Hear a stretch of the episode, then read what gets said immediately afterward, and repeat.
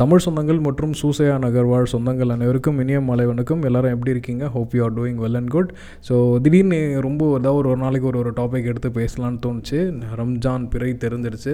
So obviously இன்றைக்கி வந்து பிரியாணி தான் டாப்பிக்கு ஸோ நீங்கள் வாழ்க்கையில் ரசித்து சாப்பிட்ட பிரியாணி உங்களுக்கு நினைவு வந்துச்சுன்னா தயவு செஞ்சு அதோட நினைவுகளை ஷேர் பண்ணணும். ஃபஸ்ட்டு ஃபஸ்ட்டு நான் பிரியாணி சாப்பிட்டது என்னமோ இந்த மாதிரி ரம்ஜான் ரிலேட்டட் ஃபங்க்ஷனில் தான் நினைக்கிறேன்.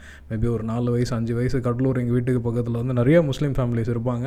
ரம்ஜான்னாலே ஒரு தூக்கு தூக்குவாளி ஒரு தனி தூக்குவாளியில் வந்து கத்திரிக்காய் வெங்காயம் போட்டு தால்ச்சா எல்லாமே வந்துடும் ரைத்தா எல்லாமே வந்துடும் என்ன தான் நம்ம காசு கொடுத்து பிரியாணி போய் வாங்கி சாப்பிட்டாலும் இந்த மாதிரி பாய் வீட்டு கல்யாணத்துலேயோ இல்லை பாய் வீட்டிலேருந்து ரம்ஜான் மூலிமா வர பிரியாணியோட அருமை வந்து அலாதி.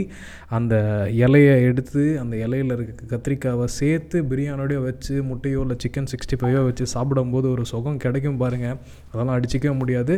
இருந்தாலும் இந்த மாதிரி சில நினைவுகள் வந்து நம்மளை வந்து அடுத்த கட்டத்தை நோக்கி வளர வைக்கும் அப்படின்றது உண்மை. ஸோ உங்களோட பிரியாணி எக்ஸ்பீரியன்ஸ் எதாவது இருந்துச்சுன்னா ஷேர் பண்ணுங்கள் சொந்தங்கள் அனைவருக்கும் இனிய ரமலான் நல்வாழ்த்துக்கள்.